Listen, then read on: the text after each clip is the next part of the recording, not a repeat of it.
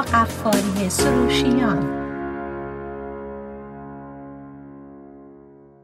سلام عرض می‌کنم خدمت شنوه بسیار عزیز بریستن هستن همیرا قفاری سروشیان هستم. صدای منو از رادیو بامداد میشنوید.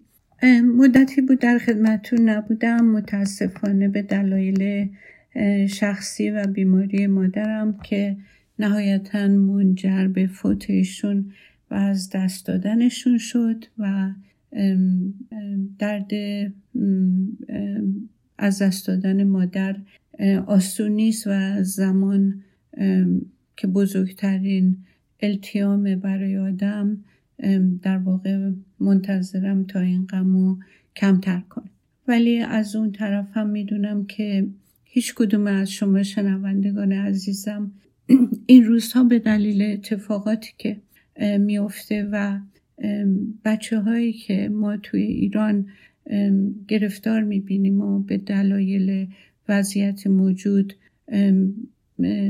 به زندان میفتن یا اینکه متاسفانه جونشون رو از دست میدن دقدقه همه ما ایرانی هاست مخصوصا وقتی که پدر باشیم و مادر باشیم و این مسئله که من الان دارم تجربه می‌کنم در مقابل دردی که پدر مادر این جوونا تجربه می‌کنن واقعا قطره است در مقابل دریا و خیلی خیلی ناراحت کننده و در واقع آزار دهنده است برای همه ما.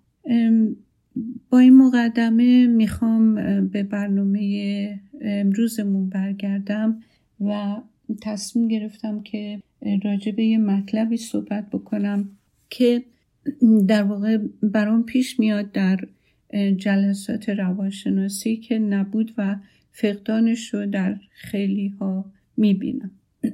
و اون هم مسئله کامان سنسه ما در واقع کامان سنس رو به فارسی وقتی می‌خوایم تعریف کنیم عقل ماش نمیشه در حالی که بعض موقع ها من خودم حتی از این واژه استفاده کردم عقل ماش. ولی الان که بیشتر تحقیق کردم و نگاه می‌کنم واژه مناسب ترش شاید بشه گفت شعور و یا حس تشخیصه.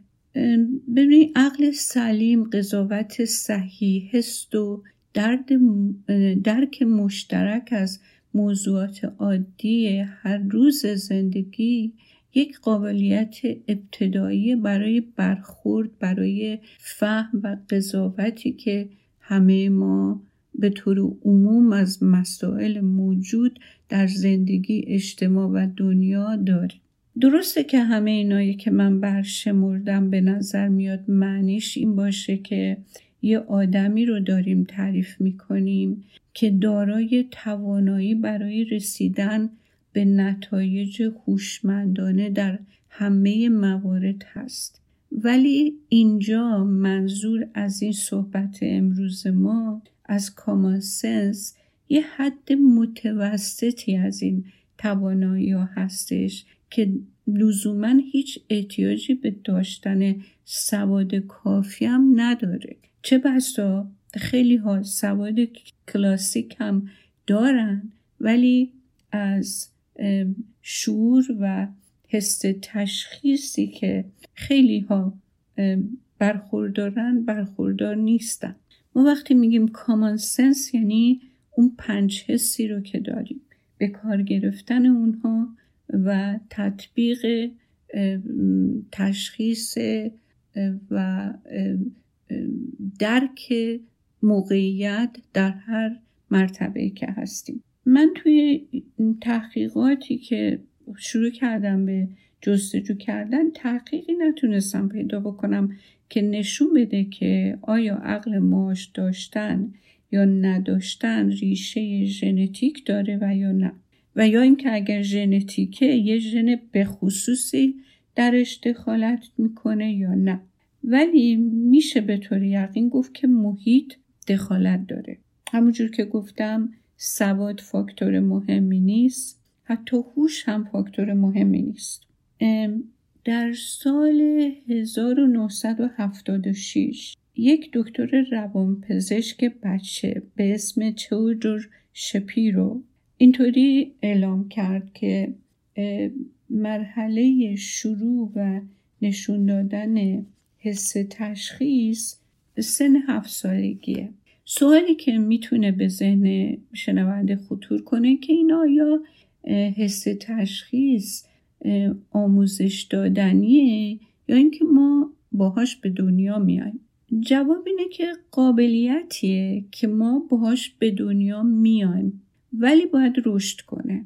چطوری؟ مثلا مثل قابلیت راه رفتن که در همه هست مگر یه موقع یه موقعیت های استثنایی که بچه در یک سن به خصوصی با بلند شدن و زمین خوردن این قابلیت ها رو رشد میده و عرضه می‌کنه. اینم یک همچین تعریفی در واقع میشه براش قائل شد.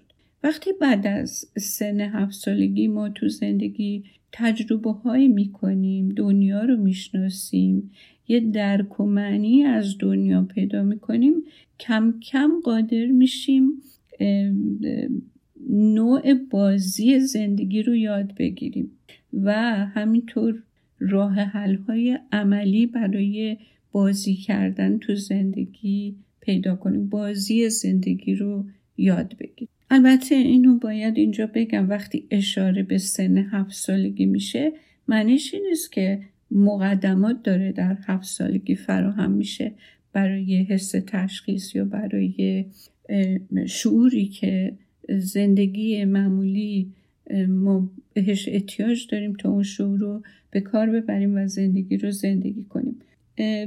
بلکه به این معنیه که بروز اون مشاهده میشه.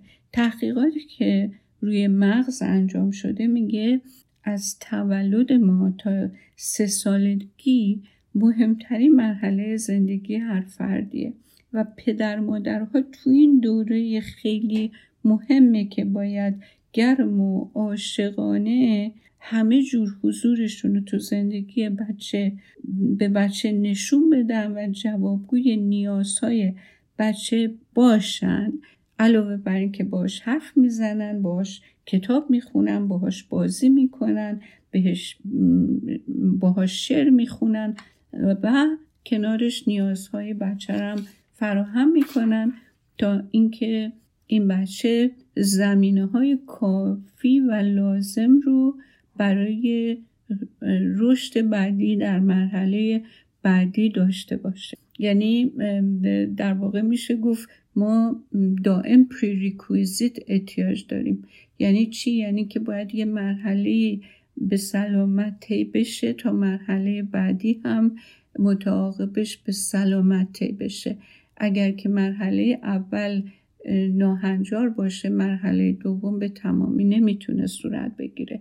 مثل شما که مثلا case کالج برمیدارین course برمیدارین تا مثلا فیزیک یک رو نگیرین نمی‌تونین فیزیک دو رو بگیرین. اگر هم فیزیک دو رو بگیرین نمی‌تونین موفق بشین و fail می‌کنین. چون اون به دنبال فیزیک یکه و زیربنای اون اگه ساخته نشده باشه شما خودتون رو گم و گیج می‌دونین. توی کلاسی که قبلا مقدمات و زمینه هاش رو یاد نگرفت.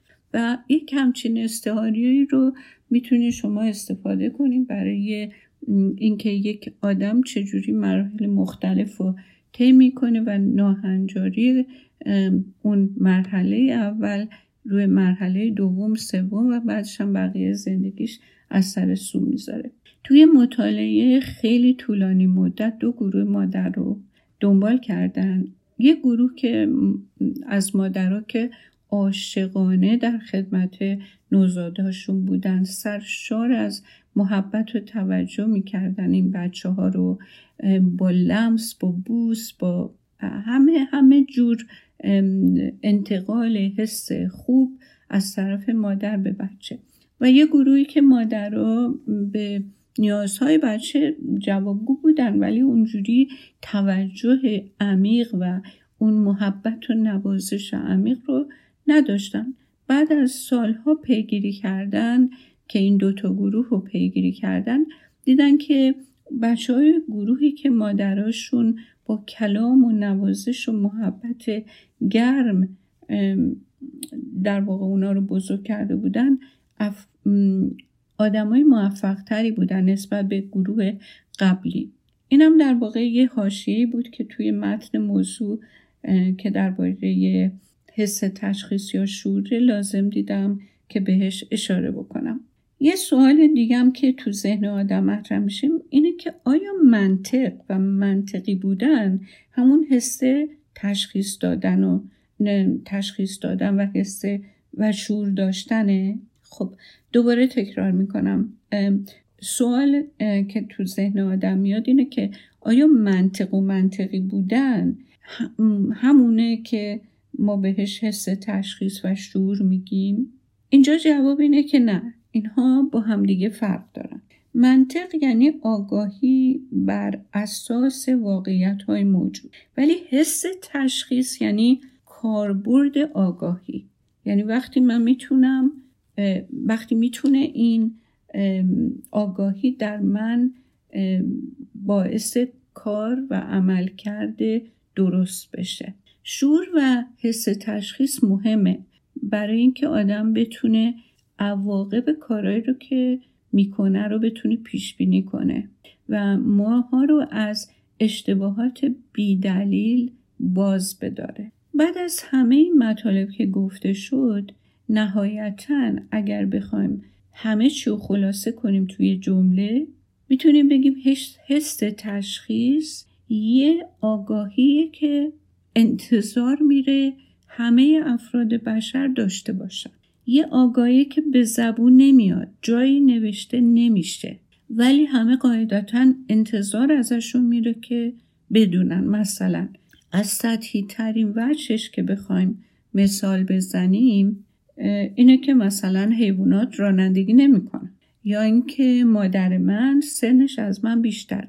حالا بازم چند تا حس تشخیص رو براتون مثال می‌زنم که ما ببینیم که کاملا متوجه موضوع و اهمیتش در این حال سادگیش بشیم. مثلا ما حس تشخیصمون بهمون میگه که یه آسانسور وقتی وای میسته ما باید وایسیم آدمایی که تو آسانسور هم بیان بیرون. و ما بعدش وارد آسانسور بشیم. ولی شما نمی‌دونم دقت کردین یا نه من خودم خیلی دیدم خیلی برخورد کردم که خیلی همون حس تشخیص نداریم و فکر می‌کنیم که همین که آسانسور درش باز شد من باید از یه سوراخی خودم بشپونم توی آسانسور وایسم و بقیه رو معذب بکنم. فقط برای اینکه هدفم اینه که خودم رو به یه طبقه برسونم. و بعد مردم شروع کنن با سختی از بغل من راهشون رو برای بیرون رفتن پیدا کنن. خب این یه فهم عمومیه. این یه درک کلیه و ممکنه یکی هم باسواد باشه ولی این شعور رو نداشته باشه یا نشون نده. یا اینکه مثلا حالا اکستریمش اینه که یه آدم می‌خواد بره توی یه جایی دزدی کنه. خب این حس تشخیص داره میگه که اگه شور داشته باشه حتی, حتی یک دزدم باید یه شوری برای کاری که می‌کنه از خودش نشون بده به خاطر اینکه ما گفتیم که آدما باید عواقب کار خودشون رو بتونن تشخیص بدن پیش بینی بکنن و بعد حرکتی نکنن که به ضررشون تموم بشه. حالا ما به نفس کار که دزدی کاری نداریم. ولی اینی که این می‌خواد دزدی بکنه حداقلش اینه که باید بدونه که باید یه ماسک به صورتش بکشه. برای اینکه خب الان ما در زمانی هستیم که همه جا دوربین داره. خب وقتی دوربین داره این میره این ورورش رو نگاه می‌کنه بدون ماسک که ببینه که کسی اونجا نباشه بعد شروع بکنه از اون صندوق دار با تهاجم بخواد که پولای صندوق دراره. خب این از بیشوریشه. برای اینکه اولا که دوربینا رو همه می‌دونن و این نفهمیده تشخیص نداره و بعدش هم وقتی که با این سوشال میدیایی که ما در این زمان داریم خب معلومه که این ویدیو در اختیار قرار می‌گیره و تمام مردم می‌بینن و تشخیص میدن یه عده که این کی بوده و چه کار کرد. خب اینا مثلا مثال های ساده ای که من می‌زنم که ببینیم چقدر مثلا شما خودتون تجربه کردین که کسی در اطرافتون حس تشخیص یا خودتون رو محک بزنین داری یا نه. شما فرض کنین یه مثال دیگه. مثلا یه کسی یه زن جوان دختر جوانی می‌خواد برای پرستاری بچه بره مثلا مصاحبه بشه که آیا می‌تونه این شغل رو بگیره یا نه؟ حالا شما فرض کنین این خانوم با یک لباس خیلی سکسی با آرایش خیلی قلیز بره برای مصاحبه. خب این مادر و زنی که می‌خواد اینو به حریم زندگی زناشویی به حریم خانواده به حریم بچهش راه بده با دیدن این همچین صحنه نمیاد خودش رو به و زندگیش رو به خطر بندازه. در نتیجه این آدم هر چقدر که مایل باشه و هر چقدر استاد باشه در کار بچه داری به خاطر عدم داشتن شور و قوه تمیز و تشخیص با ظاهری رفته که تقریبا قریب به یقین کسی این آدم رو استخدام نمی‌کنه. یه آدم می‌دونه که مثلا اگر که یک چیزی رو روی اجاق گاز داره یا توی آون گذاشته خب با یک دستگیره خیلی کلوف باید اینو ورداره به خاطر اینه که با دستگیره نازک یا با دستکش این دستش میسوزه. ولی خب خیلی ها این تمیز و تشخیص رو نمیدن. حالا صرف نظر از اینکه ممکنه این فقط به دلیل حواس پرتی باشه ولی عموما این قوه تمیز و تشخیص رو نداره.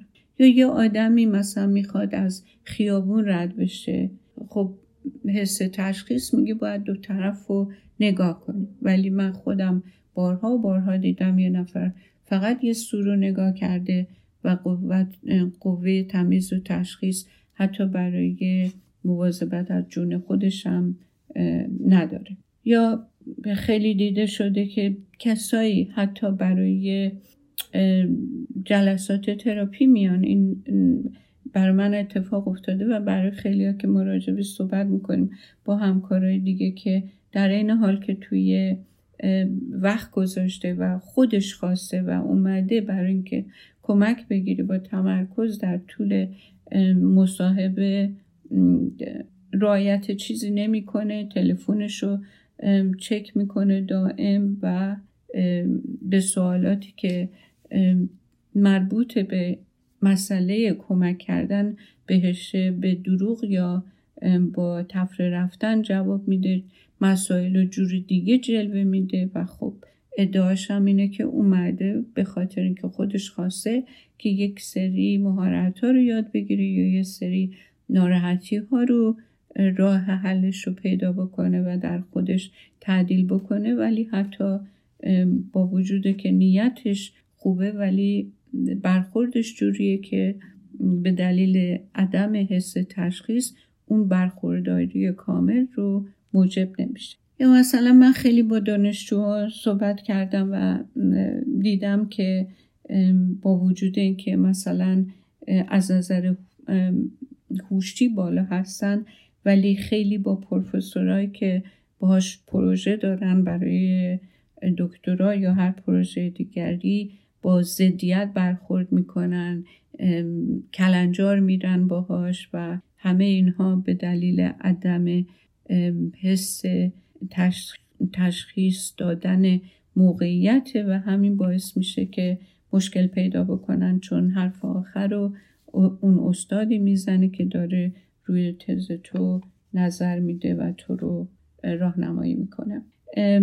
چیزهای دیگه مثل خب کرم آفتاب نزدن باعث سوختگی و مثلا پیری زود رسم میشه. ولی خب این حس تشخیص اگر که جنبه این دونستن اگه جمع این باعث حس تشخیص و کاربری نداشته باشه داشتن نداشتنش واقعا دردی رو دوانه.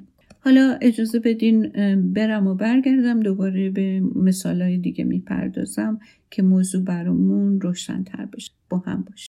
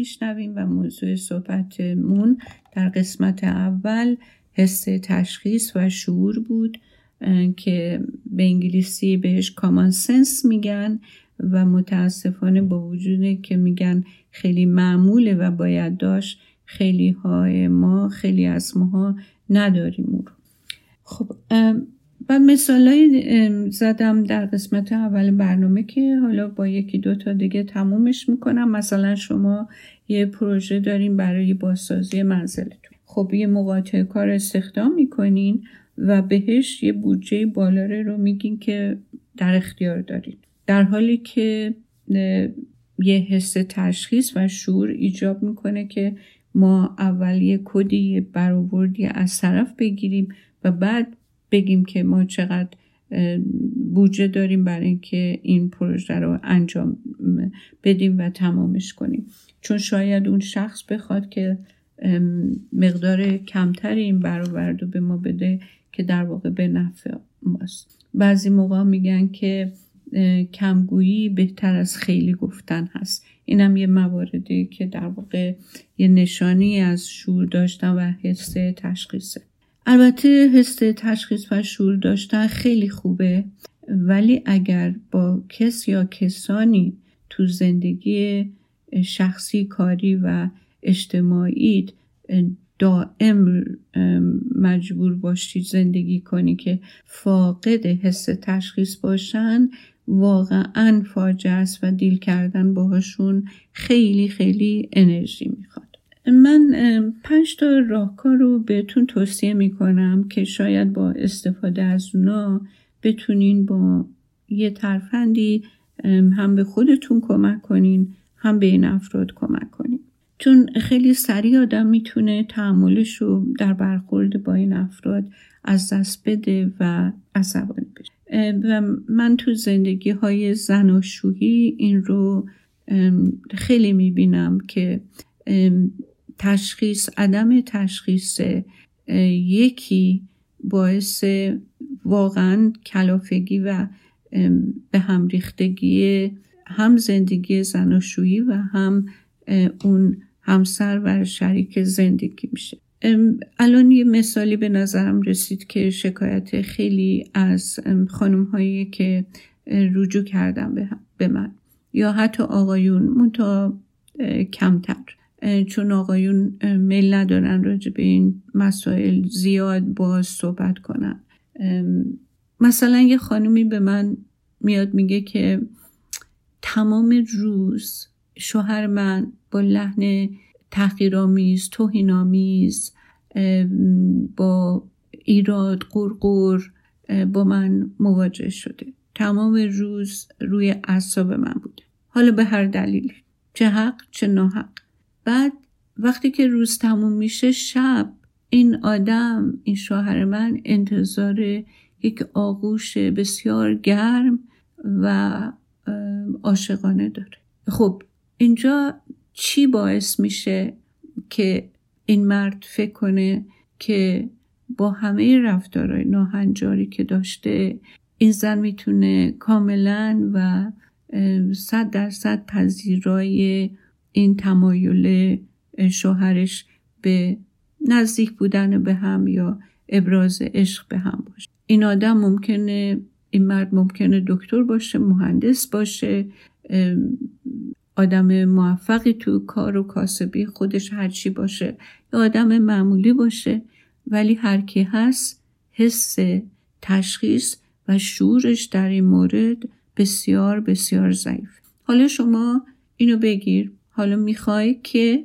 با یک همچین آدمی ممارست کنی و راهکار به توصیه میشه که شاید با استفاده از این راهکارها بتونی یک حس تشخیص و یک شعوری رو در ایشون بر بیانگیزی. یکی از راه اینه که اولا به این برداشت هایی که داره و این دیدی که داره توجه بکنید شما. شاید این شخص احتمال زیاد انقدر بهش فرصت داده نشده که شنیده بشه.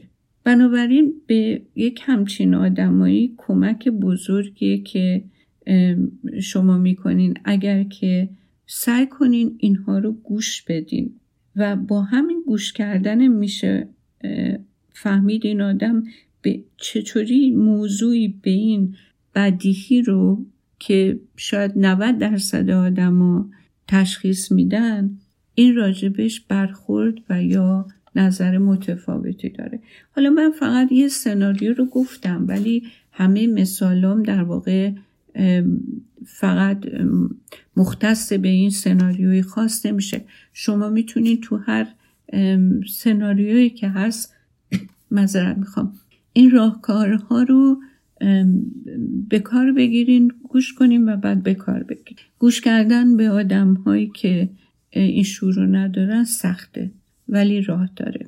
راهش هم اینه که مثلا از ازشون سوال بشه که این طرز فکر تو از کجا میاد. مثلا از حالا من این مثالی رو که زدم می‌خوام اینجا به کار بگیرم تا بتونم موضوع رو یه کمی تفهیم کنم. مثلا باید از این شوهر سوال کرد که این طرز فکر تو که فکر می‌کنی که روز مثلا با این همه رفتارهای خسمانه منجر به یک حالت دلسردی دلگرفتگی و شکایت در من نشده. چی باعث میشه که فکر نکنی که این طرز رفتارت اثری می‌ذاره و این اثر کانسیکونسیه که تو باید بپذیری و باهاش مواجه بشی و تعجب نکنی. سوال کنه آدم. ولی موقع حرف زدن با آدم هایی که حس تشخیص و شور ندارن باید بهشون نگاه کرد و باید نگاهتون مهربون باشه و نشون بدین که مشتاق شنیدن جواب این آدم هستیم خب شما اینو زیر سوال گرفتی گفتی با این رفتار اون انتظاری که داشتی از کجا میاد؟ از چه طرز تفکری میاد؟ یعنی این آدم رو در این حال که داریم بهش گوش می‌کنین مشتاقین که نظرشم بدونین. بعد که نظرش رو میگه و صحبت می‌کنه باید اون نظر رو عینا تکرار بکنین تا هم متوجه توجه ما بشه به گفتار و استدلالش و هم خودش بشنوه و متوجه عجیب و غریب بودن نظرش و یا غیر منطقی بودن حرف خودش بشه. چون وقتی داره با شما یک توضیح رو میده هم داره به شما توضیح میده هم به گوش خودش می‌رسه و بعد ممکنه که یک لحظه ای وایسه و متوجه بشه که خب وقتی یه کاری می‌کنی عاقبتش یک همچین چیزیه که نمیپسندی باید بری دوباره کار خود تو زیر سوال بگیری و بگی که چرا کردم و یک توضیحی براش داشته باش بعد ترفند دیگه که می‌تونین استفاده کنین جوری که خیلی آشکار نباشه حرکات بدن اونها رو کم کم تقلید کنین. اگر سرشون رو میخارونن اگر دستاشون رو به یه شکل خاصی حرکت میدن اگر یه نگاه به خصوصی دارن. و با همین کاری که می‌کنین اون ارتباط رو بیشتر این آدم با شما حس می‌کنه که بتونه یه خورده بیپرده تر با شما هم کلام بشه. بعدم نظر خودتون رو اصلا دخالت ندین و تحمیل نکنین. فقط سعی کنین بشنوین و دوباره میگم که لحنتون یه جوری مهربون باشه که به خودش اجازه بده توضیح بیشتری بده که خودش رو بیشتر بشنوه. و شما هیچ توضیحاتی که مسائل رو پیچیده تر می‌کنه اونجا ارائه ندین. تمام نقطه نظراتون رو با مدرک یه حالت کوتاه و ملموس و با ارائه شواهد ارائه بدین. مثلا اگر که میگه مثلا استعدادش اینه که تو اینطوری هستی هیچ زنی مثل تو نیست خب خیلی راحته. ما الان می‌تونیم گوگل کنیم ببینیم که با یک رفتار خشن چه نوع احساس اینتیمسی به یه زن دست میده. میشه اینو الان دیگه دنیا دنیای اطلاعاته و هرچی ما بخوایم و می‌تونیم در واقع با یک کلیک بهش نزدیک بشیم و با مدرک و شواهد اینو ارائه بدیم از تجربه های خودتون از تجربه هایی که از دیگران شنیدین کمک بگیرین. از استعاره و مثال استفاده کنین. از تحلیل کردن استفاده کنین. و با برای دیل کردن با افرادی که حس تشخیص ندارن خودشون از اینکه به ایگوشون حمله بکنین اجتناب کنین. مثلا خیلی عضو می‌خوام منظورم اهانت به هیچ کس نیست ولی آدم هایی که در روابطشون در هر مرتبه با هر کسی از خودشون حس تشخیص یا فهم و شعور نشون نمیدن بهشون میگن احمق بهشون میگن dumb بهشون میگن idiot این الفاظ امریکایی. خب اینا خیلی بد به ego صدمه می‌زنه و احتمالا آدم هایی که حس تشخیص کمی دارن چون دیگران اغلب باشون سازگار نیستن و نظراتشون رو قبول ندارن در نتیجه حس خوبی هم راجع خودشون ندارن. اونا already حس خوبی یعنی ego ی سالمی ندارن. و وقتی که یکی برخوردش باهاشون اینه که تو مثل همه نیستی تو خیلی عجیب غریبی تو چیزی نمی‌فهمی تو استانداردها رو نمی‌شناسی تو فهم عموم رو رد می‌کنی خب اینا خیلی بیشتر به ایگوشون لطمه می‌خوره. هر کی هم ایگو ناسالم تری باشه داشته باشه روابطش با دیگران مشکل دارتره و خیلی هم سریع موضع مخالف می‌گیره که از خودش دفاع کنه. بعضی موقع ها آدمایی که حس تشخیص ندارن انقدر حرفایی که می‌زنن استدلالاشون متفاوته که متاسفانه می‌تونه در آدم ایجاد خنده و آدم رو تحریک کنه که آدم مسخرشون بگیره. ولی اینجور رفتارا در واقع درست نقطه مقابل کارهایی که ما باید بکنیم تا اونها رو متوجه کنیم و زندگی کنارشون رو آسون کنیم. نباید یه جوری باشون رفتار کنیم انگار که هیچ اهمیتی بهشون نمیدیم. نباید حرمتشون رو ضایع بکنیم. باید متوجه باشیم که تجربه های زندگیشون و خانواده که تو اون بزرگ شدن اون حس تشخیصی رو که باید در این فرد روش ندادن. مثلا به هر خانواده و هر شخصی تو خانواده یه جور کمبودهایی رو باهاش مواجه شده. پس ما نمی‌تونیم توقع داشته باشیم حس تشخیص و شعور یکی کاملا کاملا و صد درصد مثل حس تشخیص دیگری باشه. ما داریم میگیم یک چیزی عموما تعریف شده است و همه بهش اذعان داریم.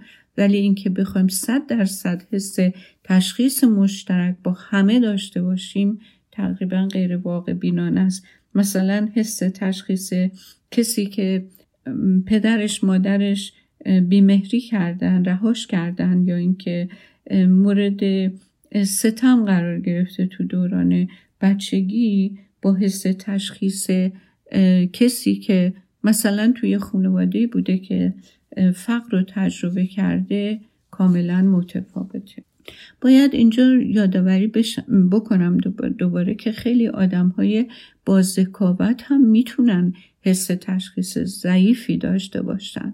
به خاطر اینکه حس به خاطر اینکه ذهن تحلیلی آدم های با ذکاوت لزوما نمی موجب ایجاد افکار خلاقانه و کاربردی نمی‌تونه بشه. چون اگر یکی با ذکاوت با هوش بالاست این اون ابزاری نیست که باهاش افکار خلاقانه و کاربردی و در واقع اینطوری بهتون بگم. نمی‌دونم با واژه استریت سمارت برخورد کردین یا نه. یعنی همه چیز رو توی کوچه خیابون یاد گرفتن قاعده بازی رو یاد گرفتن. این یه اصطلاحیه که امریکایی به کار می‌برن. که لزوما اونایی که بازکاوتن اون استریت سمارت نیستن. و می‌تونن باشن ولی خیلی هم نیستن. و نهایتا که وقتی همه نوع ممارستی رو ما به کار بردیم و هیچ روزنی از امید به تفهیم و تفاهم پیدا نکردیم باید چیکار کنیم؟ دیگه دست از اصرار برداریم. حالا چطوری ما بفهمیم که اون موقع کیه که باید دست از اصرار برداشت؟ من خودم برخورد کردم کاملا با این لحظه و این موقع آشنا هستم که کی باید دست از اصرار بردارم و فقط بگم بله شما درست میگین. وقتی که شخص کاملا گوشش رو به شنیدن هر استدلالی بسته من خیلی دیدم. وقتی که کار به جایی می‌رسه که در این گفتگو از لحنی با بیاحترامی کردن به شما استفاده می‌کنه. موقعی که دارین خودتون حس می‌کنین که به یه نقطه رسیدین که ممکنه کنترلتون از دست بدین و عصبانی بشین و بعد چیزهایی بگین و حرفهایی بزنین که نتونین جمعش کنین و مسئله به چالش کشته بشه و مشکل تر بشه. و موقعی که خودتون شخصا حس بکنین که دیگه ارزشی نداره این گفتگو و اون نتیجه ای هم که می‌گیرین در واقع نتیجه نیست که مورد نظرتون باشه و قیمتی هم که براش می‌پردازین انقدر بالا باشه که روی اعصابتون چنان فشار بیاره که مدتها توی ریکاوری باید باشین تا اینکه دوباره خودتون رو به اون نقطه عدل و یا بیسلاین برگردونین. باید گذشت. کار دیگه ای نمیشه کرد. و حتی این اتفاق می‌تونه تو جلسات تراپی هم بیفته. کما اینکه من هم خودم هم همکارانم بعضی موقع ها با مواردی روبرو میشیم که هیچ گفتگویی هیچ استدلالی هیچ چلنج کردنی واقعا جوابگوی این نیست که طرف یک تشخیصی برای حسن وجود خودش و بهبود زندگیش پیدا بکنه. در صورت امیدوارم که هیچ وقت فکر نکنیم از ما گذشته ما این چیزا رو یاد نمی‌گیریم. همیشه پویا باشیم در جهت بهتر کردن خودمون از هر جهت. ولی از یک طرف این بچه ها و نونهالایی که توی خانواده های ما به دنیا میان چه مادر مسند مادر پدر مادر بزرگ پدر بزرگ امه خالی دایی هر کسی که به هر حال می‌بینه که یه ناهنجاری هست و می‌تونه که دست کمکی دراز کنه. بی تفاوت نمونیم تا اینکه بچه های سالمتری به جامعه تحویل بدیم که هم خودشون راحت باشن هم جامعه و هم خود ما که شاهد غم و اندوه و شکست های متعدد اونا در زمینه های کاری اجتماعی شخصی نباشیم. به خدای بزرگ میسپارمتون و تا هفته دیگه خدا نگهدار.